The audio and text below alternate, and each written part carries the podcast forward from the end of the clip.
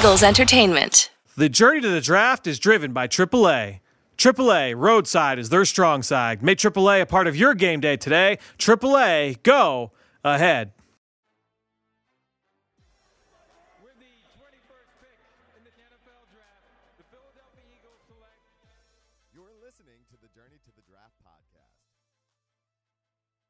Welcome to the Journey to the Draft podcast driven by AAA. I'm your host, Fran Duffy. We've got a jam packed episode. We are going to be fully previewing the 2020 NFL Scouting Combine. It takes place next week in Indianapolis. Myself, Chris McPherson, Ben Fennell, we're going to break it all down this week, give you an idea of what to watch, what's most important next week out in Indianapolis. We're going to do all that in Draft Buzz. We're going to do that in Pick Six. But at the very top of this show, we're joined by an NFL scout. Ryan Myers is joined. He's the West Coast area scout for the Eagles. He's been on the show once or twice in the past. He's going to join us and talk about what life is like for a scout at the combine. I promise, no other NFL draft podcast has this kind of access this at this point in the year. We're going to be joined by Ryan at the very top of the show in Mr. Relevant. Before we get into that, though, really quickly, just want to ask your guys for your help. If you listen to the Journey of the Draft podcast just in the spring, if you listen to it in the fall, if you listen to it any time of year, really want to ask for your help in help filling us out a survey. We put out a survey. You can find it in a number of different places, whether it's on my Twitter feed at FDuffy3. You can go to PhiladelphiaEagles.com slash journey survey. You can go to the description in this podcast. It'll be right there on your phone. It takes like three to five minutes. It's all content based. It's all geared towards making the show better for you at home. So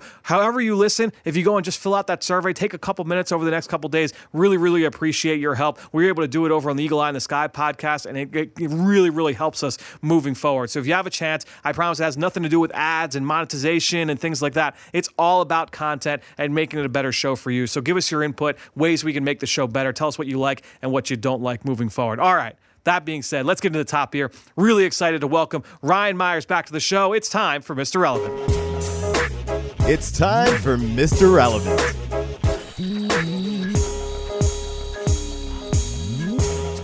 Welcome back to the uh, Journey to the Draft podcast, man. Appreciate you having me. So you were last on uh, last summer after the Eagles drafted Andre Dillard. You came on and, and talked just about Andre uh, and just kind of seeing him through the process. We're getting ready for the combine now, and he was awesome at the combine. So I wanted to kind of sit down with you and just get a sense of, of a scout's life at the combine. Um, you know, and you're, and you're as an area scout now. Uh, you know, you've got a specific routine and everything you're going to do. So take us take us through it. What, what is life like for an area scout going out to Indianapolis? I'll, I'll be honest with you. They are long days, Yeah. but they're productive days. So, you know, you start weigh-ins typically at 7 a.m. Every day there's weigh-ins. Yes. Yeah. Every day there's weigh-ins because it's a different position group every day. Yeah. So every day there's weigh-ins. So you're there, um, and then you kind of go throughout the day. They're going to do it different this this year. Mm. Um, but in the past, it's been workouts during the day. You have a quick break for dinner, and then you're shooting straight over for interviews, and those last till you know 11:30 at night Right. most of the time. So. Um, and there's there's two sets of interviews that you'll do. You'll do a formal set, and then you'll do an informal set across the street at the train station. Um, so that's always you know a lot of fun there. So everyone talks about the formal interviews and like how important they are. They're, they're obviously they're incredibly important. I want to ask you about like the train station because we don't talk. No one like talks about the train station. It's just like, oh yeah, that's the train station. It's cr-. what is it like at the train station? The train station is nuts. So that's kind of how I got how I got started. Really? Um, when I back was when, when I was with the 49ers. This is my 15th combine. Okay. And uh, I've been coming since 2005. But uh, the train station was where I used to get you know my dirty work done over there. I right, round guys up for our position coaches basically because you know it's pretty much a free for all. You'll have a couple position groups in there. Each team has a table, and if you want a guy, you got to sit and wait on him. Hmm. And you know some coaches want to hold them longer than others, so it's supposed to be 15 minutes, right? Right. They blow the horn at 15 minutes. Not a lot of coaches want to listen, so sometimes you got to tap them on the shoulder. Hey, coach, I'm sitting here waiting for this guy, and then you'll have times where uh, you'll you'll be sitting waiting for a guy. Then he stands up, and team walks over right at the last second and says, "Hey, I talked to him before this. He he was planning to come to our table. Hey, coach, it doesn't work that way. if you want the guy, You got to work you, through me. you got to work through me. You know, so you, some guys will try to punk you and and that type of thing. So um, I, you know, you just you can't back down. Yeah. you got to grab the young man by the by the shoulder and say, "Come on, you're coming to the Philadelphia Eagles." So it's a, it's a, it is like a it's the Wild West out there. It- it really is. That's insane. So like you, uh, you that was one of your first like big responsibilities out in San Francisco was doing that. Yeah. Uh, how is that different from going over to where the formal interviews are? Yeah, the formal inter- interviews are a little bit more. Uh, you, they're scheduled, so you have Yeah. 15 minute time slots, Right. and each team has a hotel room, so you know where the previous interview is going to be. Gotcha. So you'll send with someone there. He'll wait out front. As soon as the interview's down, he'll walk them down to the Philadelphia Eagles room, and they'll blow the horn. Boom, you have 15 minutes, and then they'll give you a two minute warning. Mm. Bam, bam. Um, so that's a little more under control. A little less conflict. yeah, yeah, no doubt. When you work in the train station, do you like? Is it like, all right, I've got it every single night, so that's like just something you have to. Jeez, the Yes. whole week you're like dead at the end of the week. Then Pretty much, Yeah. yeah. I mean, you know, I think they typically started at like six o'clock. It's like six to eleven. Okay, got it. And it's full speed. Like Yeah. I said, you're on your feet nonstop, and you know you're battling for guys, and it's yeah, you're throwing elbows, the whole deal. So it's uh, it, that's about part of the process. I feel like just it hasn't really been talked about. So I'm glad you gave us a look inside what that's like. Uh, all right, so you have the weigh-ins. Uh, we were, you know, we, a few weeks ago we had the Senior Bowl and the com- and the uh, the Shrine Bowl, things like that. You mentioned at the combine, it's weigh-ins every single day. Are the weigh-ins about the same? It's like the same kind of process. It's just a lot more players, so they spread it out over the course of the week. Correct. Yeah. Yeah. they spread it out through the course of the week. Yeah. And like I said, it's by position group Right. too. So which is nice is you can kind of compare guys. That's a good point. uh, Okay, I and- like and- that. And contrast. Um, so that's good to see.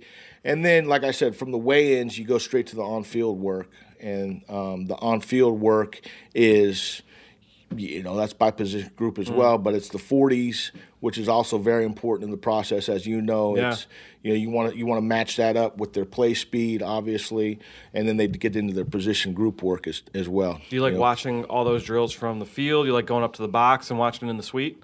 yeah i like to get closer to the field Gotcha. for the position work Yeah. um, same thing you can hear you know the coaching points Yep. um, you can you can hear guys kind of getting after each other a little bit hey are they are they leaders down there on the field Right. when they're not working are they hyping guys up you know clapping it up things like that Are they going over the bench and checking their phone and like doing stuff like that uh, for the other side of the spectrum? Exactly. Gotcha. Yeah, yeah. Right. What kind of teammates are they? Yeah, you sure. That makes sense. All right, so uh, you're in town in Indianapolis for a long time. What, what are some places that uh, you like to hit up when you're in town? I love uh, St. Elmo's. Yeah, You can't not go to St. Elmo's. Got to go there and get the shrimp cocktail. Yep. You got to get a nice steak one night. Yep. Um, and, and and then there's also you know there's a ton of other spots. Yeah. But, you know there's Champs where Sure. we typically go for lunch, grab a quick bite. Um, you name it, we've been there. Yeah. You know PF Chang's. Right. Yep. Um, sure. There's a bunch of places like right centralized right there. It'll be interesting with the new schedule this year, uh, how it kind of changes. Uh, how the crowds are moving throughout all, all those restaurants uh, and the scene down there in, in, uh, in Indianapolis will be a little bit different. It will be different. You know, I heard they're moving the workouts to prime time now. Yeah. So when we used to do the interviews at night, Yeah. it's now going to be workouts at night. Yeah. So the interviews will now take place all all throughout the day, um, and then we'll shoot over. You know, it, it's. I think everything's going to take place at the stadium. Right, So yep. we used to we used to have the Crowne Plaza, the train station that we talked about. Um, now everything's going to be in the stadium. It will have our own suites where we can conduct interviews, and then I think they're going to have like a big, you know, West End suite type Yeah. deal where you can do the informal, which was the train station before. Um, so it'll be interesting to see how it works out. All right, so this is your 15th combine, uh, as you mentioned earlier. This is your third year on the on the West Coast. Yes. This is third year on the West Coast. So now, uh, you know, seeing those guys, how has that been different for you uh, as opposed to where you were? Because you were East Coast before. How's that? How has that been a little bit different for you? Like the different part of the country. Yeah, no, it's been great. You know, I'm from the West Coast. Okay, got it. obviously, and you know, I'd say to be honest with you, the talent. People said that the West Coast was a lot more talented. Yeah. I'd say it's similar. Okay. Um, overall, it's a case by case basis, Sure. obviously. But you know, my thing that I get excited about is D line play. Mm. I love D line play. So combine wise, you know, on field position work when the D linemen come out. Um, you've seen some great one over the years. Mm. You know, I'll never forget like Mario Williams workout, like you know Bosa last year. You get excited about seeing guys like that fly around. You know, just the violence, the change of direction, popping the pads, taking coaching, getting guys juiced up. Like you leave there excited. You Yeah. know, seeing seeing guys like that. So. Combine in general, how big is that in your mind in terms of the, the overall process? You know, people talk about the athletic testing and the, obviously the medical and the interviews as well. Uh, how big of a piece of the puzzle is that in your mind? It's a huge piece. Yeah. It's a huge piece of the process. It really is. Like, basically, it's part of the test. Yeah. And you want these young men to pass the test. Yeah. You know, I mean, what's in your body? Is, is it the same that, like we said, does it match up with the tape, the play speed, Mm. um, what the coaches told us about you? Does it match their numbers? Or is it, you know, is it better than what they told you? That's Yeah. always good when it's better. You're, you're pleasantly surprised. But is it significantly worse than you expected? Then we have to go back and, you know, really dig into it. It kind of it'll raise some red flags or give you the green light. Well, It's uh, it's gonna be a fun one, man. Excited to uh, get a little bit behind a peek behind the curtain with you for the combine process. Thanks for joining us once again here on the Journey to the Draft podcast, driven by AAA. Thanks for having me, Fran. Now it's time for Draft Buzz. All right, so great stuff there from Ryan Myers. Hope you guys uh, enjoyed that interview. Always cu- fun to catch up with Tiny. Anytime we get to have uh, an NFL scout on the show, like I said, I mean, there's no other uh, NFL draft podcast this week that has an NFL scout on the show. Give us a little bit of a peek behind the curtain into what it's like out in Indianapolis. It's funny when you have someone nicknamed Tiny, who's essentially a bouncer. I mean, that's what he did. I mean, when he talked Yeah. about what he did at the train station, I mean, that's that him being able to tell that story uh, on our podcast was it was awesome. absolutely phenomenal. Nobody nicknamed Tiny is actually Tiny. Without in, in any of the walks of life I've come across Tinies. Yeah, The no. one, the one thing I, that he pointed out though, I enjoyed how he said at the Senior Bowl when they do the weigh-ins, it's just everyone's out there at once. Yep. Pretty much. Whereas here, you're getting to see all the positions, you know, side by side by side. So you're getting to compare the different body types right next to each other instead of going from one position to to yeah, another. I thought that was a really good point too, and just kind of help, uh, kind of bring it into scope. It's very much. I was talking to somebody uh, today in the cafeteria, and they were like, you know.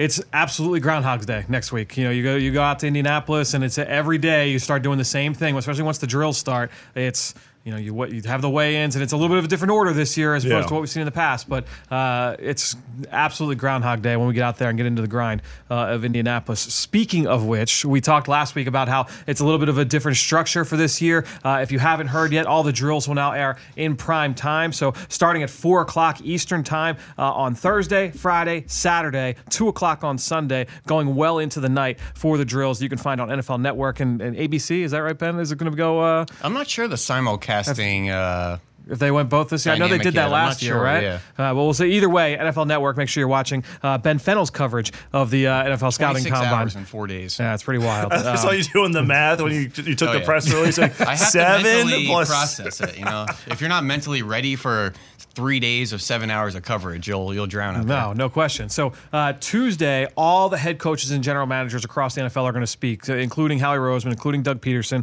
So we'll have that coverage on PhiladelphiaEagles.com. The first Journey to the Draft podcast, uh, driven by AAA, will be Wednesday morning, and we will have one every single day. Wednesday, uh, which is the 26th, Wednesday the 26th, all the way up through Monday, March 2nd. We'll have a Journey to the Draft podcast driven by AAA. So the next time you hear our voices, we will be out in Indianapolis reacting to everything we've got uh, from the combine. So excited. We're going to go position by position every single day out there. It's going to be a lot of fun.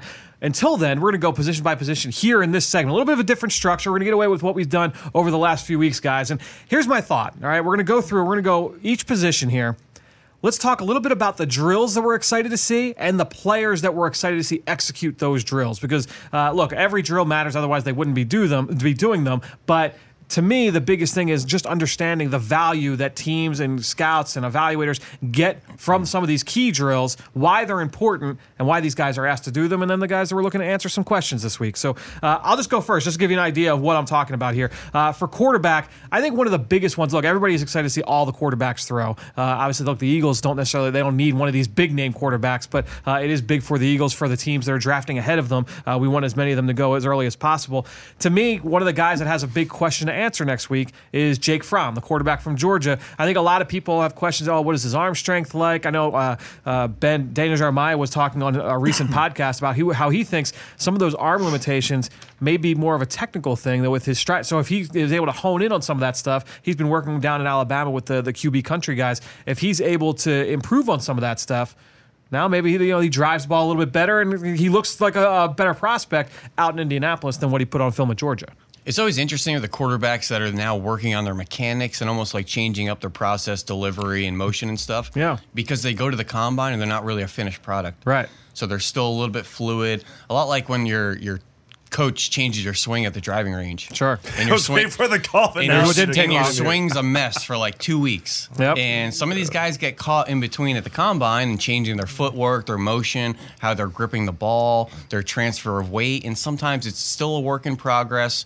So what you're getting at the combine may not be the finished product. So Yep. it's also a bit of a uh, buyer beware. That's a good point. Uh, to me, one of the biggest things I like to see from the quarterbacks out in Indianapolis, CMAC, I know you've talked about this before. We talked about it at the Senior Bowl. Just let it rip. Go out. It's not. We say all the time anticipation throws. Like the the, court. They don't want want you to wait for the quarter, but the receiver to get out of your break. We all understand that you have not worked with 99% of the receivers that are going to be out there in Indianapolis with you. Just let it loose. Show us what you got. Let the receiver go make a play. Don't let the ball come out super late because you were waiting for the receiver to come out of these breaks. That was one of the things we liked from Jordan Love while we were studying him in Mobile. Was first day of practice. He's not working with any of these guys in the past, and he's just showing trust in them. Hey, you know what? I know that you're supposed to be in this spot. When I release this football, I'm going to put it there. If you don't catch it, that's on you. That's the mindset I'd like to see from all these guys. See, that's why for this exercise, I didn't pick Herbert. Yep. I didn't pick Love. We've seen those guys, and some of the things that they're looking to answer are more the meeting stuff, medical stuff, Huge. stuff that we're not really going to see. Absolutely. I said from as well, but more from the athletic standpoint Hmm. because. Is he going to be someone who can do those reactionary type plays Yep. at the next level? Um, uh, you mentioned the Move the Sticks podcast, and they did a great job of looking at some of the, the 40 yard dash numbers from quarterbacks. And typically, you could have quarterbacks run in the fives, you know, 5.0, 5.1, and it was acceptable, it was fine. But over the last couple of years, that's dropping below where you're not seeing anyone hit that five mark. That you need to see that athleticism. At least not from the top of the The starting quarterback, quarterbacks. right? Correct. Yeah. Yes. Yes. The ones who make it in the league. So does he? Is he going to be able to bring that? So it's not just the arm questions. It's going to be athletically. You know, will he be able to make it in the NFL? Yeah, With the way the game is being played more and more now. Absolutely. I think, Ben, you and I have talked about that, how athleticism is becoming more and more important at the quarterback position. Those guys have to be able to get themselves out of trouble. So uh, maybe in the past that wasn't as big, but now teams want to see how these guys move and if they're able to kind of help themselves and create outside of structure. All right, let's get to uh, another position here, running back. And, um, you know, to me, we could talk about which, which drills matter, you know, which tests matter ultimately, I think one of the biggest things that I'm most excited to watch with these running backs is what they do in pass drills. Right, how do they look as receivers, as route runners, catching the football? Do they look natural catching the ball out in space? You know, we'll see them run vertically down the field, deep vertical routes. We'll see them run angle routes over the middle, but do they look natural catching the football? Do they look comfortable at the catch point? For me, that's no, no, none bigger here than Jonathan Taylor. I think that's the question a lot of people had for him coming into this season. What did he have? Six career catches coming into his final season on campus. But made up for it this year. Made up for it Yeah. this year. They used him Right- much right more the in the too, passing. Yeah. yeah. he caught like three passes in the first Yeah. half of that first game against South Florida. I think when you look at Jonathan Taylor, you want to be able to see, all right, like, what what can he offer us in the passing game? And there are a few other guys in this class you have that same question I put a play into uh, his breakdown for the combine. He ran an angle route against Northwestern. Okay. And it beautiful angle route. You just didn't see enough of it in his college career. Right. It's like he showed you it was flash, he can do it. Just didn't really see it early in his college career. Yeah, I, I think so. So to me, uh, Jonathan Taylor being able to prove himself in the pass game, I think, will be important. See, another thing with Taylor is the athleticism. Yeah. And the 40 yard dash, the three cone drill, because sort of Wisconsin backs have that stigma that they're plotters, they're compilers, and, you know, certainly, you know, he's racked up a lot of miles, a lot of Yep. carries in the last three years.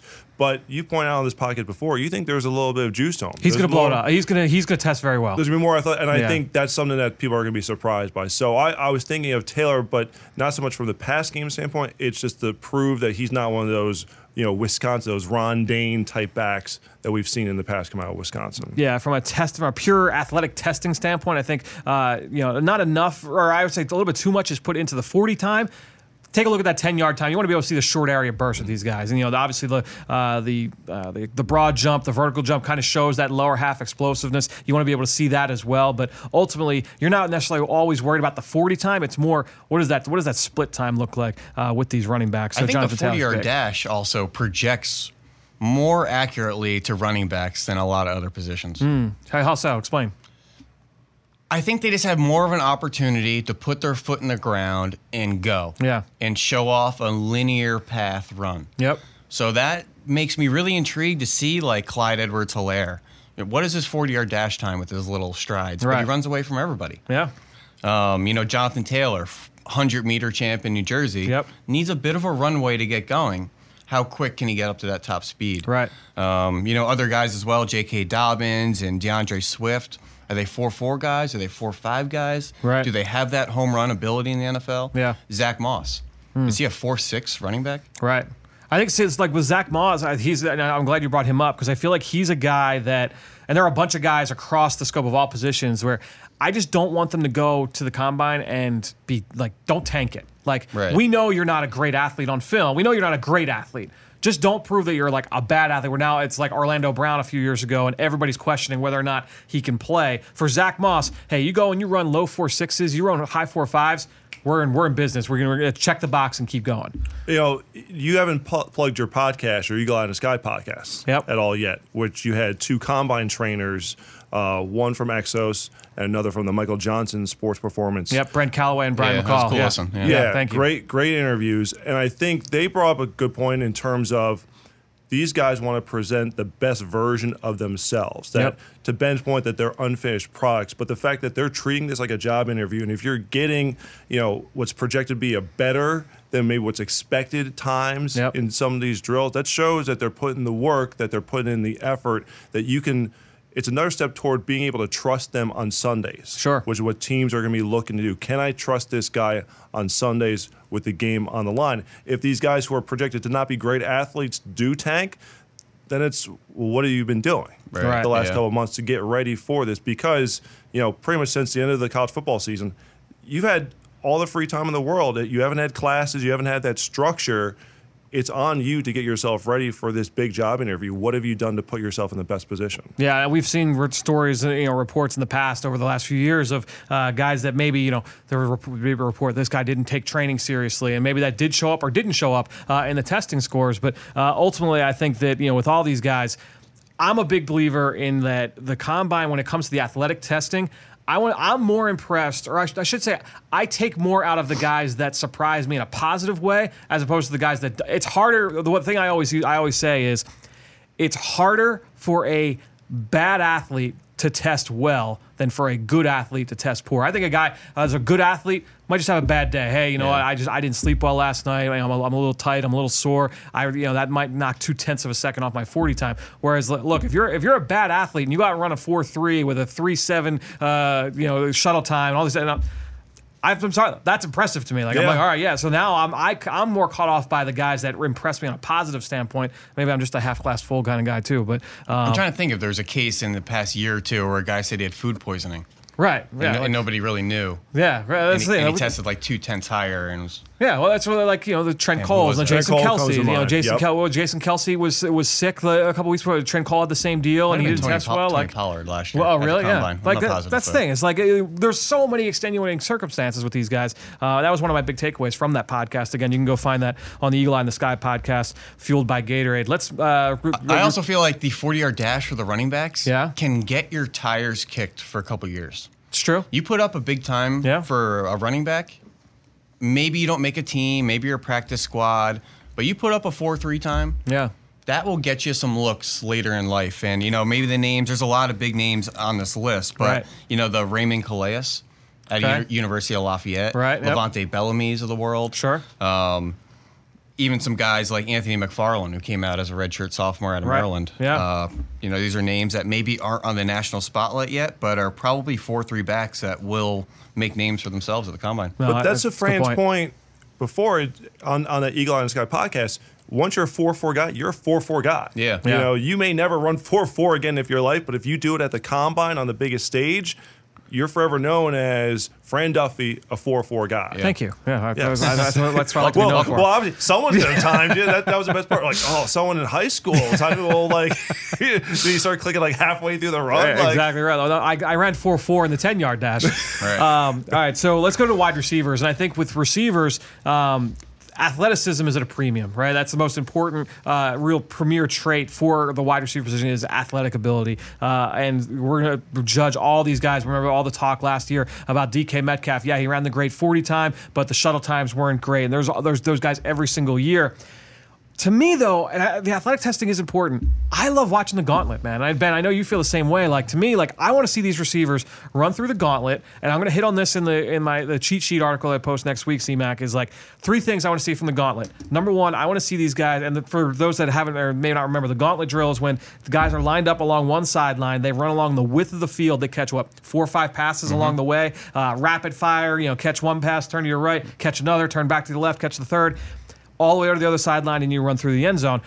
To me, I want to see them run with good pacing. You're not jogging through the route. You want to catch it smooth and make sure that there's no double catches, but you're also not just patting it to the ground. You see some guys try and cheat the drill and just knock it down to the ground so it doesn't look like a drop or a double catch, and then just finish strong. If you don't want thing, if you drop one pass, don't let it snowball. Uh, you know, move on and, and keep going and finish the drill strong. Those are the three things that I like to see from all these guys uh, in the gauntlet drill. Um, who are some guys you're excited to see run this gauntlet? So we're going to use a previous gauntlet to show how it should be done, and it was last year Deebo Samuel. Okay, strong gauntlet. ran Let's hear it. four four eight, but they didn't use them down the field. A Right. lot of shallow crosses with the 49ers, a lot of RPOs, a lot of in breakers, Yeah. slants. And you watch him just streak across the field, pluck the ball away from his frame, and accelerate through the catch point. Yep, point. love it. And you can only do that if you have confident hands. Yes. And the gauntlet, you want them to stay on the line. You want them to catch the ball Yep. with speed, with pacing, and accelerate through the catch point. Yep. Because that gets you a step ahead in yards after catch. And I thought Deebo Samuel did a great job at the combine, did a great job for the 49ers this year. But there's certain guys like a KJ Hamler, exciting athlete, explosive. His hands will get put on full display Yep. on, on the gauntlet drill. Yeah, so now it's a matter There's no of room how does to, he look. Yeah, There's no room to hide. No, you're you are very much exposed in that drill. Uh, if you and again, it's to me, if he has a drop early, you drop that first one, or that second one, that's fine. Guys drop them all, all the time in the drill. Guys have great hands. Don't let it bounce now. Don't let that thing roll roll downhill, and now all of a sudden you drop three, you stumble out of the break, you fall making the turn. We've seen some guys have really really bad gauntlets. And listen, in the course of a game, a curl route, you can catch with your body. Yes. A, a route down the field, you can basket catch it. These routes across the middle of the field, Nope. you cannot do anything but pluck it with your hands. You can't let it get into your chest. You can't basket catch it. You Yep. really can't body catch it or corral it with your stomach. It's hands or nothing, and that's kind of the beauty of this drill. Yeah, so uh, guys, I, I think Justin Jefferson's going to crush this drill. Yeah. Uh, I think CeeDee Lamb is going to crush this drill. Um, What do you think of Tyler Johnson? A guy with drop issues, Yeah, right. high volume receiver though, who's made some incredible catches as well. Yeah, Those that's guys are always tough one. that make the acrobatic ones, the tough ones, the adjustments, the low, the junk catches. But he has the boneheaded drop every now and then, and some of them were on, on tough stages, like you know against Auburn in a Yep, bowl game. Right. I think and I think Tyler Johnson, he might have one of the bigger weeks just because like he's a guy that I think people question the athleticism too. Mm-hmm. Is all right, what what does he have? What what kind of juice does he have? That'll be a big week for People think week. he's a Allen Robinson. He's going to show up and run four six five. Right, that'll but be- it, but yep. it's a look at his tape. He gets himself open. He Yep. knows how to get open on the field. Where does that translate to shorts, t-shirt, times, things like that? So you bring up the gauntlet. I also am interested by the deep passes. Yeah. And the guy I'm looking at there is Henry Ruggs. Yep. Largely because everyone is mocking him to the Eagles, and even some mock drafts have him going before the Eagles Sure. pick at number 21. We know that he can take a short pass and take it to the house. We know he's very good on the slants, great yard, yards after the catch ability. Yep. But if he's going to be a player you're going to use as a vertical weapon at the next level, you talked about how Deebo Samuel wasn't used that as a rookie.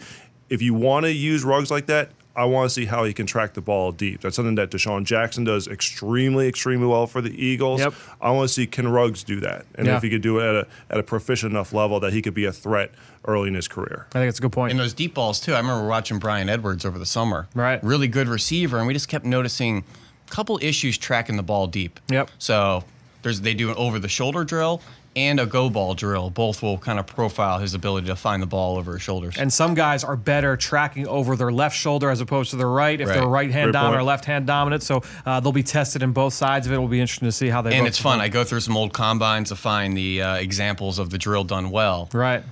There are some horrendous passes. I believe. Un- underthrown, overthrown. It should be over the right shoulder. It's five yards inside. right. I mean, some of the quarterbacks are tight end prospects. Right, yeah, And sure. you, you quickly find out when you see these balls, you know, deep and the receiver's waiting for it and he's looking around and it was five yards underthrown. And sometimes you're a product of who's thrown to you as well. No And, question. Um, so It's a team sport. There's somebody on the there's somebody on the other side of those passes. No, absolutely. Uh, to me, the other big thing with receivers is uh, look with all these big receivers uh, in this draft, and there's a bunch of them, right? There's the Michael Pittman Juniors, the Antonio Gandy Goldens. You mentioned Bryan Edwards, uh, even a Tee Higgins. You know the Isaiah Hodgins, like all these guys. How are they going to test? You know, who are the guys that are going to stand out above the rest in that big receiver group? Uh, do they have the ability to separate and create space for themselves uh, at, the next level? That's going to be a big thing that they're all going to have to answer in one sh- way, shape, or form. I think with all the athletic testing, again with the 40, don't overrate the 40 with these guys because uh, again we'll re- reference the Move the Sticks podcast. They did a great job this week uh, talking about the res- running backs and receivers.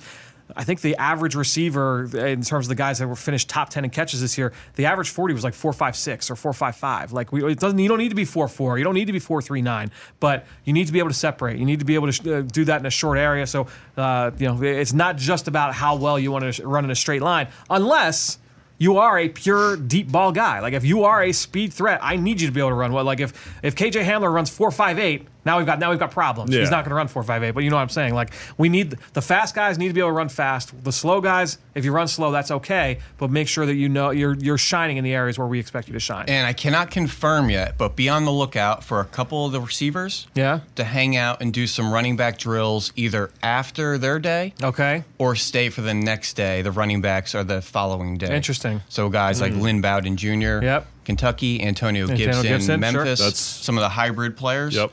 There's some scouts that want to see them do some running back drills, some off tackle stuff, some pitch and cone, things believe like it. that. Sure. Um, I think they're still working out. Will they do those right after their workout, or will they hang behind and work out with the running backs the next day? I like it. No, that's, a, Yeah. that's, a, that's a good nugget. there. Scoopage. All right, so let's go uh, tight ends here. And to me, uh, talking about just drills that matter, to me, I, the, the tight ends run the gauntlet as well. I want to be able to see the gauntlets, or the tight ends run through the gauntlet uh, just as well as the tight ends. For me, the big guy that I kind of want to watch here is Thaddeus Moss. And, you know, for my tight end cheat sheet next week, CMAC, he will be my trust the tape guy. This is not a guy that I expect to test super, super well, but kind of like what we talked about earlier um, at the running back spot. I don't need, don't go out and bomb it. Don't go out and you know and do what uh, remember Isaac Nauta last year, the, the tight end from Georgia, where it was like, yeah, he's a solid athlete on film, and then he goes and it was a terrible athletic performance, and, and now it's like, oh well, there's there's no way I can grade this guy above this guy, this guy, this guy if I have these kind of athletic concerns about him. That's my concern. My thing with Thaddeus Thaddeus Moss is just make sure you go out and just have a solid performance. But uh, I like that kid on tape, man. Like he gets after it. Uh, he's a good blocker. He's tough. competitive, He's yeah. competitive. Uh, I I really like Thaddeus Moss. That's the thing is everyone thinks well, he's Randy Moss's son. Right. He's gonna have these great hands, prolific pass catcher, and yes, he did set the school record. He did. for a tight end in terms of receive receptions and receiving yards. Sure. but his national championship performance, the two touchdowns, kind of inflate that a little bit. You know, I wholeheartedly agree that the gauntlet is the thing you want to see from him because he brings everything else to the table that you want out of a tight end, especially a throwback tight end more than than anything They else. They also never there. used their tight ends. No, That's, that's that's like thing. Joe. Well, yeah. It's like Joe Klatt going to Colorado and breaking all the passing records. It was a triple option school Right. before he got there. Um, so it's always funny just to look at how they use the the pieces before that. Fran, every year there's a tight end that gets up to the blocking drill and doesn't know how to put his hand on the ground. All right, who you expect that to be? I don't know, but there's always one. How is And- it possible they get to this point, like after training, and they, they, they just it's wrong? Like they get up there and it's not. and they all work right. on it but you know that blocking drill is a little bit late into the into the workout Right. and maybe they just get a little bit of a lapse on what hand they should have had down and what side are they making them line up on Yep. i'm telling you there's a guy every year where the coach steps in and kind of corrects their stance Hmm. or makes them refire off or something so i'm not sure who that's going to be you know actually i was watching some more harrison bryant at fau Huge numbers in the pass game. Yep. He gets after you in the run game a No little question bit. he does. The thing is, he wasn't asked to do it a whole lot. Right. So he has that Dallas Goedert kind of profile where Yep. it's like, I think he could be really good at it. He just wasn't asked to do it very much. He was catching 50 balls a year for Lane Kiffin in that pass game. Yep. Um, but there's a couple plays where he's finishing guys and pancaking and playing with good effort. Yeah, slightly different body type uh, Yeah. than da- Dallas, a bigger kid, so Yeah. that gave you more uh, confidence that he could be an inline player. But I, I like Harrison Bryant. There's a bunch of tight ends though that spent a lot of time out in the slot, a lot of receiver like duties and things like that, where you're going to come to the combine and have to get into a three point stance. no question. Hopefully, hopefully you uh, practice in the hallway before you showed up. Uh, let's hope so. Yeah. Uh, let's go to the offensive line here. Um, look, drills that matter. Uh, do we care about the 40 time for offensive linemen? No. Yeah. Do we care about shuttles? Yes. Do we care about 10 yard split? I care about 10 yard split. I want to see uh, the lower body explosiveness, the uh, potential power there with the broad jump and the vertical jump. I want to be able to see that stuff. To me, like the 40 time is fun. I like say, hey, if a 320 pound guy runs, uh, you know, four nine, that I'm all for seeing that. Well, when you said that, when you first said 40 yard, I was like, yes, but it's like not the 40 as much. It's the 10 yards. Yeah, exactly. Yeah. That's what I mean. Like I want to be able to see the, the splits and Depends things what like you're that. doing out there. If you're the Titans trying to get Dennis Kelly, you know, out there in the red zone uh, in the pass game, No, you're if you're you're gonna ask him to run a sail route. You gotta, Right. you gotta have him ready. Um, but to me, I think you look at the, the, the shuttles, you look at the jumps. I think that's all those are all important for offensive linemen. Ben, I want to ask you this question. There's a few drills they do with uh, these position drills with, with the linemen. yeah. What's your favorite of the drills for the O lineman? You got the, you have the um, you have the mirror drill. Mm-hmm. You've got the, uh, the the the cone drill where they've got to you know get to the, the, their landmark and pass protection for the tackles. Uh, what's your favorite uh, position? The drill? mirror drills ended up being a little bit of a cartoon lately Mm. because the rabbit always runs a little bit too frenetic and the guy can never keep up properly. I really like the the drop. Okay. And it's the hip Yep. flip. So they're going to drop down the hashes at 45 degree angles, flipping their yep. Mm-hmm. hips. And you could really see the fluidness in their hips, their athleticism, their light feet. And I'm using an example this year of Elgton Jenkins from Mississippi State. Okay. And you can really see it when guys have to pick up twists and stunts. Hmm. Because typically you get your hips flipped, then you have to flip them back to like kind of recover. Yep. Um, he looked really good last year, kind of solidified that spot at left guard. That's just one that you're really kind of naked there going down the middle of the field. And you could really see the fluidness and, and how light and loose you are in your lower half. Yeah, I like that. That's a good drill. Not to mention the wave drill, and that's really just mirroring the coach's movements Yes. left, right, forward, back. And it's all about how do you control that 300 pound frame, 330, maybe 370 in Mekhi Becton. Right. When you say go left, stop, go right. How many steps does it take you to throttle down and change directions? How much control do you have over your weight, your movement, your balance? It's not necessarily that says, you know, that's a play in football or a run play or a pass set. It's just general athleticism, general balance. And it's on full display there when you're in shorts and a t-shirt, just going left, right, forward, back, north, south, And you get, a, you get a sense of, of how much twitch the guy's got. No you know, question, I, I, yep. And you'll see the coaches kind of get on those guys if they start trying to guess when Right. they're, when the next uh, movement, the next direction is coming. So uh, you'll see those guys get on them and say, "Hey, wait for me to tell you No when, when to change direction." Yep. Uh, and and, and they always reset the test that like fourth or fifth guy Right. when you know that change of direction's coming, and they'll wait that extra count and see if they'll drift a little further outside the drill. Exactly. Uh, just to make sure you're listening to their commands. But yeah. the wave and the drop is what that's called. Two of my favorites. No, that's a that's a good call there. Um, any players that we're excited to kind of see? Where I mean, look, there's a bunch of junior offensive linemen uh, that I think everybody's excited to get some real measurements on. Um, I'll tell you what, one guy, C-Mac, you and I saw at the Senior Bowl. I was really, really high on this guy going in, and I only watched a, a game. Was Nick Harris, the center from Okay. Washington? I don't think he had the best week down there. Uh, the body type's not great in terms of his length and things like that. But uh, this guy is really athletic on tape. So to me, a great way to bounce back from Mobile, come out here to Indy and show like, hey, yeah, this is the guy that we're running wide zone with. We're, we're getting him out on the perimeter in screens and letting him do damage, do work out in space. Uh, I, I, want to see Nick Harris kind of bounce back in that way. See, a guy who I loved at the Senior Bowl plays the same position as Lloyd Cushenberry Yeah, from that's a good one. LSU. Is another person who I'm excited to see. Someone who anchored arguably the best offense in college football history. You know, everybody's talking about Burrow, the the weapons that he's had on the outside. I don't feel like some of those guys, he, Damien Lewis, are getting enough love there. Ooh, Saahdiq Charles, the left tackle, he's an athletic specimen, man. He's gonna he's gonna test really, really well. Also, something to consider there's a lot of run schemes that require vertical displacement. Right. Yep. Those are your gap schemes where you want movement straight ahead. That's what LSU does a lot of. Cushenberry, Damien Lewis, people movers. Yep. What happens when they ask them to pull? And they're going to do long pulls, they're going to do fold blocks, they're going to do deep pulls where they have to kind of reset back and kind of get some depth. These are guys that are used to going straight ahead. What do they look like going east and west, Yep. pulling? Can they play in a zone scheme? These are the types of movements that you start to see. Are they scheme specific or not? Yeah, I think that's that'll, that'll be big for a lot of these uh, offensive linemen. From a body type standpoint, too, a lot of people will be looking at arm length. Uh, certainly for the tackles, you know, do you have uh, 30? You know, everyone wants the 34 inches, but do you have 33 or is it into the 32s? If you worry about the guy's length uh, in terms of his arms. And then you, you start worrying about their ability to play on contact, play at the point of attack, uh, and th- those kinds of things. But- Handful of medicals too. That'll be big this week. Yeah. Ton Muti, Trey Adams, Yep, guys like that. that's a good Yeah. one. Uh, I'll tell you what, I'm excited to see Mekhi, Mekhi Becton in person. Yeah. Uh, this kid is a mammoth uh, uh, of an offensive lineman and more athletic. Like this isn't like a guy you're like, oh, you know, he's really big and he's not athletic, but he's really big.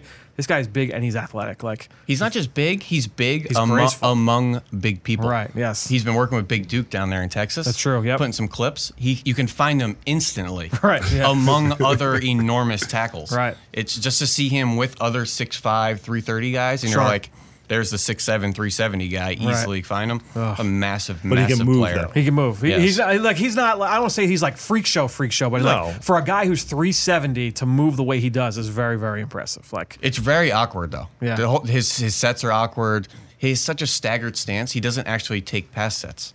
He Right. doesn't gain any depth. well, he His- just dares you to go around him. Like, all right, Yeah. just try, try and go around me. Like, and his sets are so calm and so square. Yeah. He doesn't fly out and overset and give up inside moves. He stays square, so he sees all the stunts and twists. My biggest knock on is I don't think you play him out in the perimeter very much. So you're not going to do a lot of pin pulls. Sure. I don't think he's going to do much for you in a screen game. But he is just absolutely he's a, massive. dude, he's a, he's a big. I don't know big if he's boy. Bryant McKinnie, Max Starks. Yeah, like- Those are guys that survived at 6'6", 360. And there are plenty of guys playing in the league right now that are that big. I think You I wrote down Leonard Davis, Yeah, who he was was- 6'7", it's a good one. 360. Yeah, more you know Morgan Moses. You look at Trent Brown. You look at there's a bunch of big offensive tackles in this. Those in are this easy now. comps though because there's only so many to even choose from. Yeah, no, no question. He's bigger than Trent Brown. Yeah, he's uh, which is saying something. Yeah. Um, all right, let's go to the defensive side and uh, edge rushers. Huge. The, to me, like the defensive linemen, especially in today's climate, like. I want these guys to be athletic. I want to see how these guys move. So, um, you know, we're talking about what drills matter. I think all the athletic tests are, are important, certainly. But I think when we talk about position drills, like I want to see, uh, you know, I, Ben, you'll know the name of this drill more so than I will. But um, you know, the, when they uh, are forced to, it's kind of like the wave drill that you were explaining, where they're basically following the direction of the coaches in terms of are they are they going to chase left, chase right. I just want to be able to see their ability in transition. The bag drills help with that too. Yep. Just seeing how light they are on their feet, their ability to kind of move laterally, uh, certainly big. But I, I want to see how these guys moved. Uh, uh, CMAC, I know one guy that stood out to us last year when we watched the drills was Trysten Hill. Uh, Yeah. I hadn't studied him before that, and I, I watched him. I said, "This guy looks just as good as all." The, ended up being a second round pick, um, you know, for the Dallas Cowboys. But I think you look at a guy like that that that move as a big boy that moves as well as he does. That's kind of what you're looking for. Whether it's these edge rushers or whether it's the interior defensive linemen, uh, you want to be able to see how well they move. And it's really interesting because the D line's broken up into interior and edge. Yes, But a lot of the edge guys are now drifting into the linebacker group. right. So the edge group is pretty particular. Yeah. And pretty small actually. And this is probably the least diverse of any of the position groups Right. at the combine. Yep. Because if you have any sort of athleticism, let me show what I can do in linebackers. Right. Yep. And if you have any sort of kind of stoutness, let me just be a trench player. Yep. Um, so it's kind of interesting to assess who's in that group, who decided to stay in that group. Um, so that's the Kenny Willekes, the Bradlee Anae, AJ Epenesa. Right. You know, J- Jason Strowbridge is Sure. going to work out with the edges. Yep. Uh, some guys like that. Chauncey Rivers, interesting player out of Mississippi State. any players that we're most excited to see, I think I'd put like a guy like we look. We expect Chase Young to blow the doors off any athletic test that he that he does. Uh, you know, K'Lavon Chaisson is going to blow the doors off all these athletic tests in terms of pure raw numbers. AJ Epenesa, the defensive end from Iowa, is a guy that look. Going back to some of these other guys, I, I know he's not a great athlete based off film. He's not going to light up the test scores. Just don't be terrible. Like that's Right. how that's all for me for AJ Epenesa. I know what kind of player he is. He's not a guy that wins with pure raw athleticism, so I'm not expecting him to put that on display this week. His evaluation on a fortune cookie violent, explosive, productive, stiff. And that's Bradlee Anae too. Violent Yeah. hands. Yep. What's he going to look like in the pass rush drills getting around the corner? Right. The movement drills, Yep. things like that. Those are the exactly the guys, the Epenesas, the Bradlee Anae's. What do you look like movement patterns? Yeah. We know you can use, use your hands technically. Yep. There aren't a whole lot of opportunities to use your hands technically at the combine. No. It's movement patterns, forward, back, north, south, east, west. How do you move as an athlete? Yep. And this really isn't what they do well. Right. So it's going to be interesting to see how you kind of evaluate them and how much value you even put into what they're doing. Is there a guy that you're most excited to see? Simon? Epenesa would be the one Yeah. because it seems like very productive, 26 and a half sacks in his career, double digits the last two seasons. So obviously he knows how to get to the quarterback. But with him, the three cone, you know, Yeah. does he have that flexibility Yep. to bend the corner? It's a big question I have for him and to see if he'll be able to be, continue that kind of productivity at the NFL. The three cone is certainly of the athletic tests. I think that that's the one that a lot of people point to for edge rushers and say like this is the most important. So uh, that was go- I'm glad you brought that up. Even interesting to see three-cone, like yeah. Raekwon Davis with the edges. right. Is he? Oh, is he worth the edges? He's with the edges Really? right here Interesting. with Group Eight. Yep, he's right before Epenesa, right after Bradlee Anae, Kendall Coleman. Interesting. Yeah, So- I mean, that's a big. That's a that's a I, big I love too. looking down this list to see where people decided to kind of settle Sure. in. Isaiah Simmons, initially a DB, Yep. immediately moved to the linebacker group. Yeah, So- I, I think what's interesting about that is I think that uh, in talking with people around the league, that I think a lot of guys would try and they would try and get into groups where uh, their numbers wouldn't look bad in comparison with the rest, and so you would say, oh well, you know, I, I'm a, a heavier DB, it benefits me to go and work out with the linebackers. I'm Yeah. a heavier, I'm a lighter D tackle, it benefits me to go and work with the D tackles because my numbers will look great. But now I think that that has kind of changed a little bit because they understand teams are all putting their own data and it's not the raw numbers. It's all about how everything gets, you know, weight adjusted and things like that. Anything you put out in terms of raw data doesn't mean all that much. It's more about you know what how what you're able to put on display, and as you mentioned, seeing Raekwon Davis do edge drills, seeing uh, you know uh, these some of these defensive ends do linebacker drills. That's more beneficial than you know some of the other stuff that they might be asked to do on the field. And in full disclosure, I really don't know how this even gets determined. Does Yeah. the player have input? Does the agent have input? Is it the scout's preference? I think the- we want to see him do these drills. My understanding is that players can put in requests through their agents, but NFS ultimately, the, the scouting service will ultimately decide who goes where. And, And now the league can also request yes, drills to be correct, done. Yes, But it's the player's prerogative to do them or not. correct. Yes. A la Lamar Jackson receiver drills. Exactly. You know. Right. Yep. 100%. So, um, no, uh, go moving on to interior defensive linemen. Mm-hmm. Uh, any guys here that were, it's a good group overall. Any guys that we're most excited to be able to see work out next week? Kinlaw for me. Okay. Yeah. And. I, I, I want to say in the broad jump, does he have the explosiveness because 6'5", 315 pounds? It's you know that he can be a nose tackle, He's going to look good. But that's as He's going to look good. Yeah, we know that. Yeah, no question. The thing is, does is he going to offer that pass rush ability Mm. at the next level? That's the one thing that I want to see if he has the explosiveness to do that. I'm telling you right now, he's going to elect to have the cut off sleeves. yep. He should. His biceps are enormous. Right. You've seen him. I mean, you've seen him live. What, like three times, four yeah, times? a couple times, a Yeah. couple times this year, working out with DJ Wanham in pre-games. His bicep is literally the size of my waist. Yeah. Enormous, enormous, massive player. His waist is His long. arms are as long as your whole body. Like, Yeah, I wrote down pass rush drills. Yeah, Because he okay. wasn't given a, given a lot of opportunities to win on a half man. Right. They beat the number one team in the country, Georgia. He's Yep. up Jake Fromm's butt all day. They Yep. put him at three tech. He's destroying guards. And then next week they put him at nose and three man rushes, and he's Yep. getting triple teamed. Right. And his lack of production, I don't think he was put in opportunities and positions to be successful. And I think he's going to be a much better pro.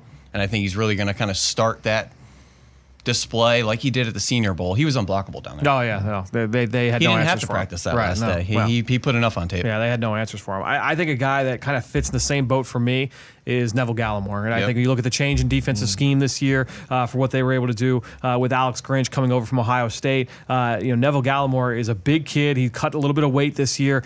He is he's ridiculously athletic, man. And so for what he's going to be asked to do, uh, you know, from a testing standpoint, I think he's going to blow that out of the water. And then from a, from the position drills, I think he's going to look really, really good. I, I'm really, really excited to see what Neville Gallimore puts on film. To me, you know, coming into this point, I think from a media standpoint, he's seen as a second round pick by most people. He sneaks into some first round mocks. Mm-hmm. I my guess is is after Indy, he's going to be in like all the first round mock drafts. That's just my guess on Yeah, Neville Gallimore. he's going to look good out there. Yeah, I, I think Another so. guy interesting, Marlon Davidson. Yeah. he's with the Trench guys. He is with okay, mm. which who, makes sense. Hybridish player Yep. at Auburn. Started his career 6'3", 290 coming out of high school. Yep. Stand up edge. He's played interior. He's played nose. Yep. Up and down the line. Uh, I actually watched some of his freshman year tape just to see how he was used early on. Sure. Played against Baker Mayfield, Danny Etling, Deshaun Watson. Yep. Like it's been around for a long time. Him and Derrick Brown. Yeah, no question. It's a uh, uh, he's a, a very interesting. We've talked about him the last couple weeks in the podcast. As weird it, as it is, he looks so similar to Nick Coe. Right. Yep. was similar, 6'3", a little bit lighter. A little bit lighter, He's yeah. more 275, Yep. 280. He's working with the backers, isn't he? He's with the linebackers. Yeah, that's what I thought. Marlon Davidson's working with the interior guys. Right, yep. Essentially, similar style of inside outside. Where do we play them? Type of type of position. If you asked me before the list came out, they're both edges. You're right. Yep. One's interior, one's linebacker. So shows what I know. Yeah, exactly right. Well, let's Hmm. go over. Let's go over to the linebacker group. Uh, as you mentioned, we talked about Nick Coe uh, is going to be working out with this group. This group's all over the place. All- all shapes, so sizes, many guys, abilities. right? I think I think it's hilarious to see the pecking order on who's going to go in front of who. Who's uh, so who's like before and after like Nick Coe because he's like 270 So like pounds. this this three spot I think is really interesting. You got Malik Harrison, okay, he's like a 6'3", 250. 250. Yep. Khaleke Hudson, Okay. six foot, two fifteen. 215, right, okay. Safety really playing in the box down there. Anfernee Jennings, Right. Sam linebacker, 6'3", 260. Right, So you got different. this big, massive Mike backer, small hybrid safety, Sam backer. Yep. This is the linebacker group in NFL today. Shapes, sizes, abilities, speed, power, strength, all different uh, shapes, sizes, and abilities. Is there a position drill you like most uh, from that workout? Um, I think everybody's looking to see how they look in reverse, right? Like everyone wants to see how. They I are love to the move. bail and react drill. Okay. So that's a drill where you start with a little bit of forward movement, Right. almost like attacking a run. Right, yep. And then retreating in Play play, action, action. yep. You have to get your eyes off the ball. So you have Yep. to find a find a target, then get your eyes back and make a play. Yep. Uh, there's a little bit of hip flipping in there as well. So it's a little bit of forward and back, hip flipping, ball skills. So there's a little bit of everything in that drill. Can. I tell you one guy I'm most excited to see run that drill? There's going to be a couple guys There's a few. that haven't gone backwards a whole Yeah. lot in their career. I'm gonna go Jordyn Brooks, a linebacker from Texas Tech. That's a great one. Okay. A lot of sideline to sideline speed, a lot of this, Yeah. but not a lot of that. Not a lot of moving, moving Yeah. backwards. And I think when you look at, at Brooks, look, he's got there's been buzz about him like top 50, like uh, which you know uh, no one's really talking about, but there's been buzz, there's been a lot of media reports about him getting a little bit more love than I think we're talking about right now. And I think when you look at Brooks, he's been very productive over the last couple of years. It's just, hey, how, how can he play moving in reverse? Because, like you said, a lot of his production has come going forward. Uh, you, but a fairly athletic kid, uh, he can play sideline to sideline. I'm interested to see how the he looks. going hybrid aspect of this group can get some guys in trouble too. Yeah. I mean, K'Lavon Chaisson's with these guys. Yep. Kenneth Murray hasn't gone backwards a whole lot in his career. No, he hasn't done Malik. Harrison, I don't think, has taken one step back in his college career. Right. Whereas So- everything with uh, with uh, Isaiah Simmons is all Right. forward, like every because he's coming from he's coming from depth, so everything is uh, is moving forward. He's there, a freak there are guys that look good turning around. Troy Dye. right? Yep. He's going to look great turning around. Akeem Davis Gaither. Yep. Athletic guy. but He's how do those guys weigh in? That's gonna a Exactly. big one for those guys. Cameron Brown, 6'5", 210. He's going to look like a freak in Right. that group. Yep. Like, uh, it's just really fun just to look at all shapes and sizes. Zack Baun, Yep. edge player at Wisconsin. I think he's played three snaps of off ball in his college career. They're going to ask him to run 20 yards backwards in coverage. Yep. What's that going to look like? I have no idea. C-Mac, you have a guy that you're excited Check to see? Waterman.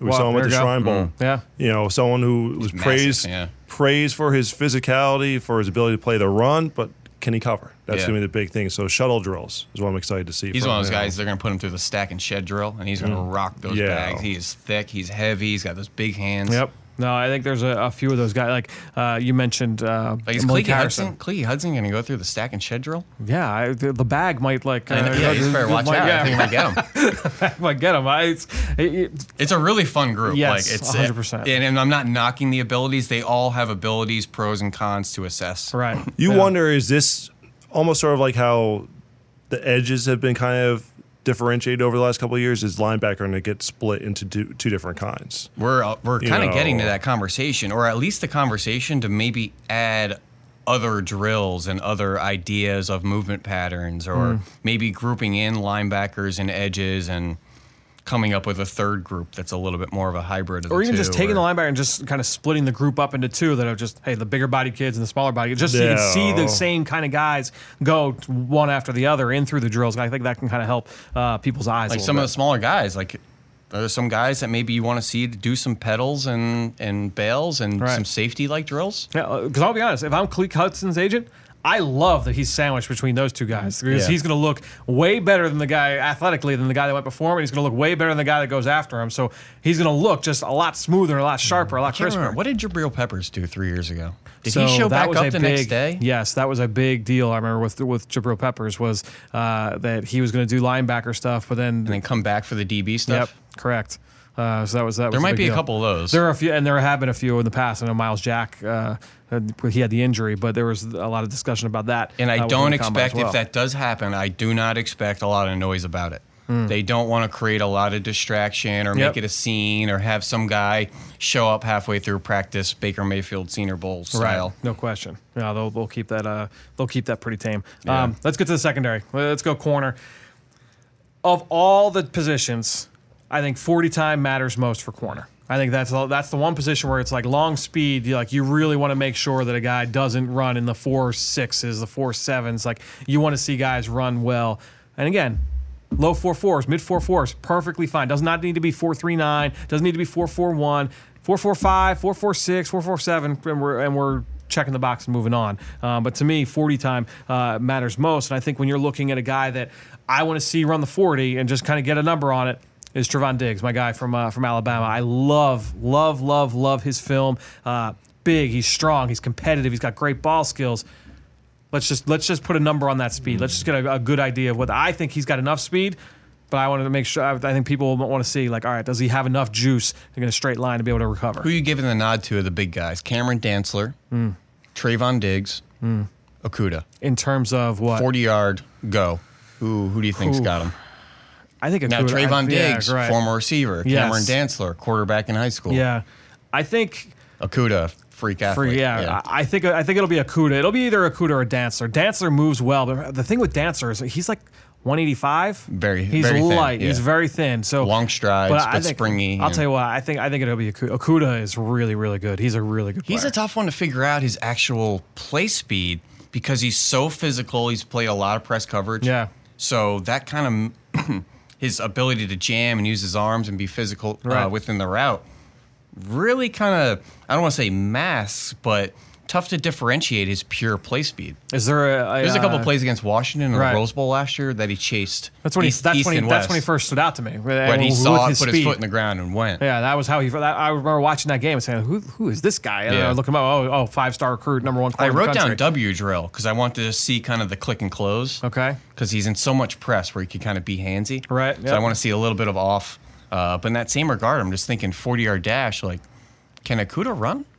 I think Okudah's, I think he's going to run fine. I'm in no position to question Jeffrey Right. Okudah doing anything on the football field. He's obviously an incredible player. Yes. Uh, C-Mac, is there a guy that you're excited? Jeff Gladney, Texas Ooh. Christian. Yeah. Didn't Yeah. get to see him at the Senior Yeah, Bowl due yep. to injury, expecting him to work out. And it's more the position drills with him because athletically, he should test out a good pretty athlete, fine. yep. Mm-hmm. Question is going to be can he find the ball? Things of that nature. So that that's even though I know 40 time is is the big thing, and we're going to be oohing and ahhing over when, when we're in Indy.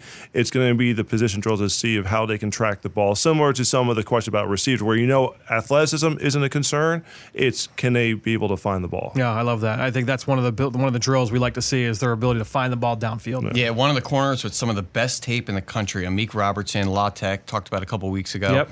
Some worried about his play speed. Right. Yep. If he runs in the 4 4, he's a bona fide day two player. Right. If he's a 4 5 guy, he's a, a back end day three player. So a 40 yard dash is big for him.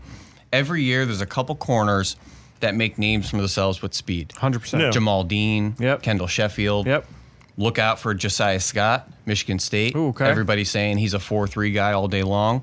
Uh, and Javelin Guidry, Utah, the Utah State. kid. Yeah. Tons of Utah players. Probably the lesser known of the group No question. track kid, track Yep. speed all day long. Look for like a four two eight type of. Uh, what was the guy from uh, Minnesota? Myrick, Jalen Myrick. Jalen Myrick. Yeah, right. That That's- type of what, speed. What. Yep. Yeah. Who I think ran like four two seven or four I've got a guy or- that I'm going to hit on at the corner spot, but I'm going to save that for for the next segment. Uh, that I think will surprise. There are there are a few corners that I, that I think are going to run uh, really well next week. Uh, let's go quickly to safety. Um, to me, one of the biggest guys I think we're all gonna, we're all going to want to see is Kyle Dugger, the kid from Lenoir, Lenore Ryan. Uh, film strong, really impressive. His size is outstanding. Really, really looks the part. He goes to the Senior Bowl, has a good week. Again, we're just starting. We're checking boxes. Mm-hmm. Extremely productive. Checking that box. High character kid. Checking that box. Go to the combine. You look at the freak list numbers because he was on Bruce Feldman's freak list. Yep. Those freak list numbers are impressive. If he matches those, like another check in the box for Kyle Dugger, and we're, we're moving on. And this kid just continues to gain steam, uh, moving closer to the draft. For me, Antoine Winfield Ooh, is a a good one. one. Ball hawk, instincts, bloodlines, all that stuff checks the boxes. Athleticism is going to be the big question Yeah. with him. Yeah, the long speed I think is what people are going to are to question. I'll I'll tell you what, man. I, I would take that kid any day because he's he's so competitive. I do like I love his ball skills, but everything he does is just I mean he's he's just pissed off all the time. Like I, I he love has this him. honey badger type of presence does on the field. Yeah, right. He's he's short. He's Right. small. He's he's compact, but like. He, he's a fun player. He's going to be, to me, I, I, he's going to be a day two guy. I don't know if he's going to test particularly well. I- I- he reminds me of Amani Hooker and his instincts and range and ball skills. And Amani put up 4 4. I just Hmm. don't see that type of play speed, but his instincts put him in positions to be Right. successful. Yeah. And Yeah. we talk a lot about test speed versus instincts Yep. and angles and things like that. you have to put it all together. It's not just one or the other. I think his play speed, his competitiveness, the instinct, all that stuff. I think that all comes through. A bunch of guys also that's going to run really fast. Brandon Jones, Yeah, it's a good one. Texas, Ashtyn A- Davis. Ashtyn Davis, Yep, track one. star, Yep. Obviously. Uh, and then We, there's we haven't talked much about the Texas kid, Brandon Jones, because he, was supposed to go to the Senior Bowl uh, and then pulled out because of injury Yep. very early in the process. Um, but that kid is he's explosive, man. He back can- end range, no returner. Um, I'm not sure he's quite the Gary Johnson. f- Uh, f- what do you run? Four three three. something like that. I, I don't think More he's of a gonna be that 4-4 fast. Yeah, player. but uh, still, I mean, that's pretty pretty good for a safety. no Uh, and then there's some guys that aren't going to look good running. You know, Tanner Muse. You're right. Probably should have gone with the linebackers, Linebacker in my group, opinion. yep. So it's always fun to kind of pick through uh, the abilities and things like that. Another group with a lot of shapes and sizes. Jeremy Chinn Yep. could a tower over the group at six three. And Isaiah Simmons is working with the linebackers, not with the safeties. Correct, yeah. Okay. So that's the big one to look. All right, guys. I, I think it was it was pretty extended. We went position by position. We couldn't go too deep into every player at every spot, but uh, tried to give you a little bit of a taste of the things we'll be looking for as we get into next week's action. We're going to dive position by position every day, starting next Wednesday. Uh, let's now go into our next segment here. It's time for Pick Six. Now it's time for Pick Six. All right, so this week for pick six, guys, I wanted to pick six players who I thought had a chance to shock us next week in Indianapolis with what they do, and it could be any in any kind of facet, but guys that are going to shock us. C-Mac, I'm coming to you first. a little bummed because kind of touched on him in the preview. You know, you were going into Neville Gallimore Yeah. from Oklahoma. You know, interior defensive line, and I'm sitting there like, "Ah, just, just pull. The, I almost was like, do I just say it now? that He's going to be the one of the guys for for pick six. But you mentioned that he shed weight. It was about 330 used as a nose tackle. Uh, moved to a three technique of just over 300 pounds this past year. We saw him uh, at the Senior Bowl. A lot of players raved about his athleticism, his aggressiveness, his uh, tenacity. Uh, he was on Bruce Feldman's freak list Yep. two years in a row. Yep. Uh, so doing, you know, before he was able to shed weight, very, very impressive. So not just from an athletic standpoint in terms of timing in the, the speed testing portion of the combine, Yep. but also should be expected to put up good numbers in the bench press if he competes in that aspect of it. So he's going to offer a little bit of everything. You mentioned as well the mocks don't really have him. Some I think have him maybe as a late first possibility. There's that you know the clump of guys who you know you know after after Kinlaw, you know Derrick Brown, who's going to be in that conversation. You know Ross Blake. Blacklock is in that. Yep. You know, Gallimore is in that conversation. Uh, Elliott from Missouri is in that conversation. I I think Gallimore has a good chance to really, really establish himself there. Seems like there's a nice group of Canadian players in this this crop. Chase Claypool. Claypool's in there, yeah. I feel like I've written Canada on a couple guys. Yeah, year. there are, there are a handful of them. So, uh, ben, who you got here? something in the water up there. Um, a couple guys, I think they're going to be awkward looks in the you know receiver group, but Antonio Gibson. Hmm. Everybody wants to know who's going to be that next you know Deebo gadget, easy offense, YAC threat. Right. Can we hand it to him in the backfield? I think he's going to look really good in his forty. The change of direction drills, he has really good balance. He's going to be in that conversation with Laviska Shenault Yep. and Lynn Bowden, and that they're all pretty thick and they can all move and go and have the home run speed. So they're not going to look like they can really boogie, but these Yep. guys are going to be fast players out there. Big play threat in Yeah. every facet. Like, everything he did, it was. He's just fun to he's yeah, fun to watch is. too. He's got contact balance. He's creative, makes all sorts of spin moves and jukes and Yep. stiff arms and I talked to him at the Senior Bowl. He was a good kid. I, I like talking to him too. So runs between the personality goes with it. tackles and Yeah. kickoff returns and Well, you, you mentioned running between the tackles. So I'm going to go with a guy that uh, did uh, a lot of running between the tackles over the course of his career, and that's Boston College running back A.J. Dillon. There continues to just be this this buzz, like in the background, like and when it started, you know, Bruce Feldman had him in his freak list, and at 250 pounds, running 4-4. Like, I'm just gonna say, if he does that, that's that's wild. And I didn't necessarily. I have I've watched more of Jonathan Taylor. We talked about him in the last mm-hmm. segment. I've watched more of Jonathan Taylor over the last two years than I have of AJ Dillon. I've seen more of that long speed from Taylor because I've watched more. I haven't quite seen it as often with Dillon. But if he does that, I mean, that, that says a lot about what, you know, just how explosive and powerful that kid can be. Uh, to move that much weight in a straight line that efficiently uh, will be very, very impressive. At some So- point, physics come into play. Right. Like, uh, I don't, I don't know if we could get that mass moving that fast that quickly. Well, I think that that's when you start getting into like the. I feel like we the- need to pop in Neil saw, like- Tyson deGrasse with like a physics equation or just like the it. just like the GIF of the, uh, the mind blowing. well, I, actually, 250 pounds acceleration. Uh, you know, you're gonna start thinking of content ideas now. Um, I think when, when you look at AJ Dillon, it starts getting back now into like Derrick Henry and what he, we saw from the Titans down the stretch, and like they were able to put him on his back and, and just kind of ride the offense. AJ Dillon's not that different from Derrick Henry. Like he's not that different. Um, just in terms of skill set. Uh, so also, not that different from like an Andre Williams.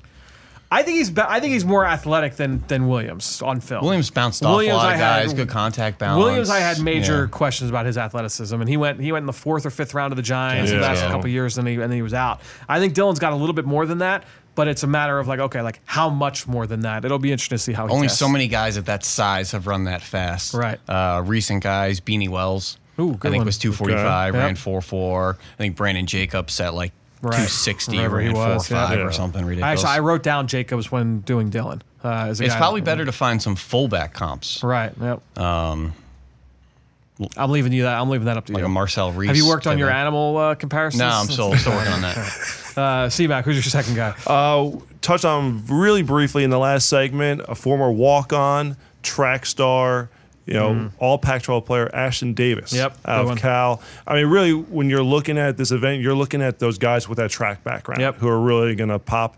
Uh, you know, not just so much in the position drills, but obviously in the timing and testing drills. And I think Ashtyn Davis, in a, in a safety class where I think we're looking to figure out, you know, Xavier McKinney's talked about, Grant Delpit's talked about as the top ones. You know, I think Ashtyn Davis, with, with a strong athletic workout, will be able to present something to the teams here in Indy. No, that's a great one. I think that's a, a guy that should test, should be one of the better testers uh, for the safety group for sure. Do you remember Brian Burns' workout last year? Yeah, it was really moving good. around, turning and running. Yeah. I'm expecting a similar look from Terrell Lewis. Who was more of a point of attack player at Alabama. Had some injuries. Had the elbow issue in 2017, the ACL, in ACL. 2018. Yep. Really good uh, year last year. Not a whole lot of time on the field. Really interesting loose lower half in combination with a powerful dominant upper half. And anytime you get that mix is a really interesting kind of combination. And if the medicals check out, I think he's going to look really good on the field. He's going to look good at the point of attack drills. But I think it's the movement drills like Brian Burns showed off last year, turning, running, catching that ball along the sideline. Things he probably won't get asked to do in the NFL, just Yeah. like Brian Burns really wasn't asked with the Panthers. But a freak athlete. And if he's healthy, I think a round one guy all day long. I think so. And he's a guy that I think, depending on how he tests in a couple of these, my Danielle Hunter comparison, I think, will kind of show up. And this is a guy that maximizes his length, just Yeah. like Hunter did at LSU. The low production, I think, uh, what did Hunter finish with like four career sacks? Yeah, that's a great Lewis comp, only had actually. si- uh, Lewis only had six in his career. Uh, I think there's a lot of similarities between. There's only guys. so many guys with that high low profile. Right. You know, the kind of undersized lower half, but it allows you to be loose and flexible. Yep. And you see it's like, eh, that big guy kind of has some skinny ankles. But he's long and powerful. Yes, Like, uh, and he can turn the corner on Yeah. you with you, or rock you, or go through you. The inside, outside, through you versatility for pass rushers. I mean, that's that's valuable. I don't want the guys that just win high side. Yeah, well, I'm going to go SEC for my final guy. Same state. I'm going to go Auburn corner Noah Igbinoghene. Uh, this kid, I watched him recently. I watched him late last week.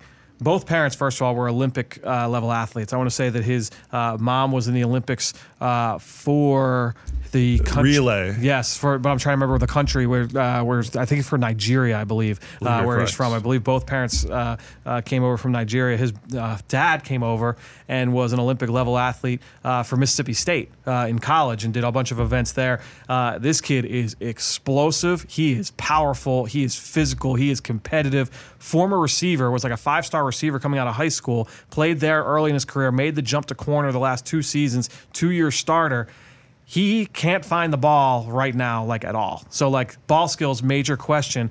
But this kid, like from a physical standpoint, like you mentioned last week or in the last segment rather, um, there are a bunch of corners that make their name with a 40 yard dash. Like Noah Igbinoghene could go and be like that guy that runs his way into mid day or early day two. And I've heard, I've read some good stuff about him off the field as well. I know uh, Lance Zierlein had a couple good notes about him in his bio on NFL.com um, about like his practice habits and things like that if, if all that stuff checks out and you've got a plus level athlete who's tough and competitive, that's that's a good recipe to work with for a guy that's going to be a developmental player that you feel like could reach that ceiling. I think Igbinoghene is going to put himself on the national radar. You think you play corner? You want to move him to safety? Yeah, because I think he moves well enough to play corner. It's just a matter of like, all right, we got to teach you to get your head back around and find the ball late. And so, you know, a couple weeks ago on the on the Eagle Eye in the Sky podcast, I talked with former Eagles corner Bobby Taylor. We're talking about, you know, is our ball skills coachable? Can you teach a guy to find the ball? Uh, he felt like you could. Some guys are born with it, like there's that natural ability to find it. Um, Or we- born with the natural ability to not do it? well, yeah. well, so that like you know, we, we I mentioned a story that Troy Vincent, his former secondary mate, had taught, told on the same podcast where he said Al Harris, the former Eagles corner later Packers corner. When they first got him, had the worst ball skills they'd ever seen. Like, could not find it. And every single day, they drilled finding the ball, finding the ball, finding the ball. And eventually, by the time he got to the point where he was able to leave and go to Green Bay, he had good ball skills and couldn't go and find it. So he was like, "You can teach it, but it, it, it could just take some time." He's But- going in the Packers Hall of Fame. Going to the Packers Hall of Fame next year. Yeah. Yeah, well, but it, dude, uh, Igbinoghene is an impressive physical specimen. How would he compare to like a Byron Jones from UConn? See, Byron Jones was like a really polished player coming out uh, of UConn. Like he was, he was really, really good at, at UConn. He, he was a four-year starter at corner, like long. He played some safety as well, but I mean, he was a polished DB.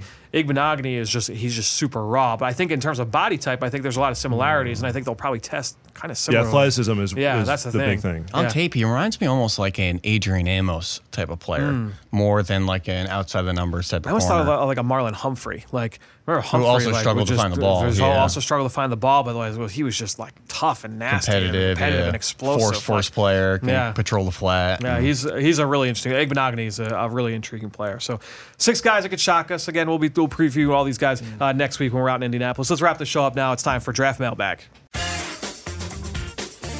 Now it's time to hear from you, the fans, in the draft mailbag. All right, so as always for Draft Mailbag, best way to support the show is to go on to Apple Podcasts or Stitcher, leave us a rating, leave us a comment. A couple people did that uh, over the last couple of weeks, so I wanted to hit on a couple here. Uh, Philly Sports Mike left a five star review saying it's one of the best Eagles offseason podcasts. Mike, really appreciate you listening and thanks for the review. And then one last one uh, from Right Him left a five star review with a question. Uh, when it comes to wide receivers, this is a really good question. When it comes to wide receivers, does a wide receiver having to do motions and shifts pre snap add to his thought process and then therefore make it harder for him to line up and play, especially if the wide receiver didn't do much of it in college and now he's being asked to do more of it in the NFL. I asked before, because we as fans often criticize coaches for not doing this. So if the plan going forward is for him to do it more, I'd imagine that the Eagles may look for more receivers who have that background if they're going to do more pre-snap motion moving forward into 2020. Good question. Yeah. Yeah. I think that this is where the the stuff that we don't have the access to all comes into play. Remember, all these guys are people. Some guys have greater learning capacities than others and are able to say you know learn on the fly and be able to uh, to pick up new things a little bit better. I think the thing though with pre-snap motion that has to be kind of brought into the equation though is, and Ben, I'd love to get your thoughts on this part of it. Is like not all motion is the same. You know, the jet motion as opposed to like a shift and saying like we're, completely changing the location you are on the field.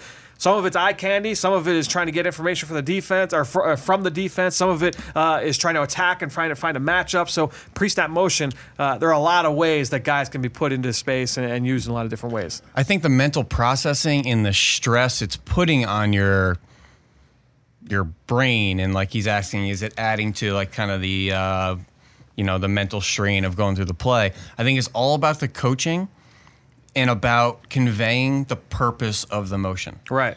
and if you know the purpose of what you're doing it shouldn't be too taxing on your Right. thought process Yes, I think that's fair. if it's something where you don't necessarily know why you're doing it and you just went from lining up here to lining up here and you have to go through your entire Rolodex of assessing coverage and leverage and everything, yeah, it's going to be a little bit harder and it's more things to think about. But if it's putting you in a more advantageous position and going from here to here had a purpose and it's going to make you successful, Right. it should be a something that excites you to execute the play and should be an easier opportunity to, to do your role or your assignment. Or just just a quick like small example, right? The same guy. We'll just we'll say it's Deebo Samuel, right? Okay, so Deebo Samuel on one play might be used in jet motion, where essentially it's eye candy to hold the linebackers. He's not a part of the play of where they're hoping to go with the football.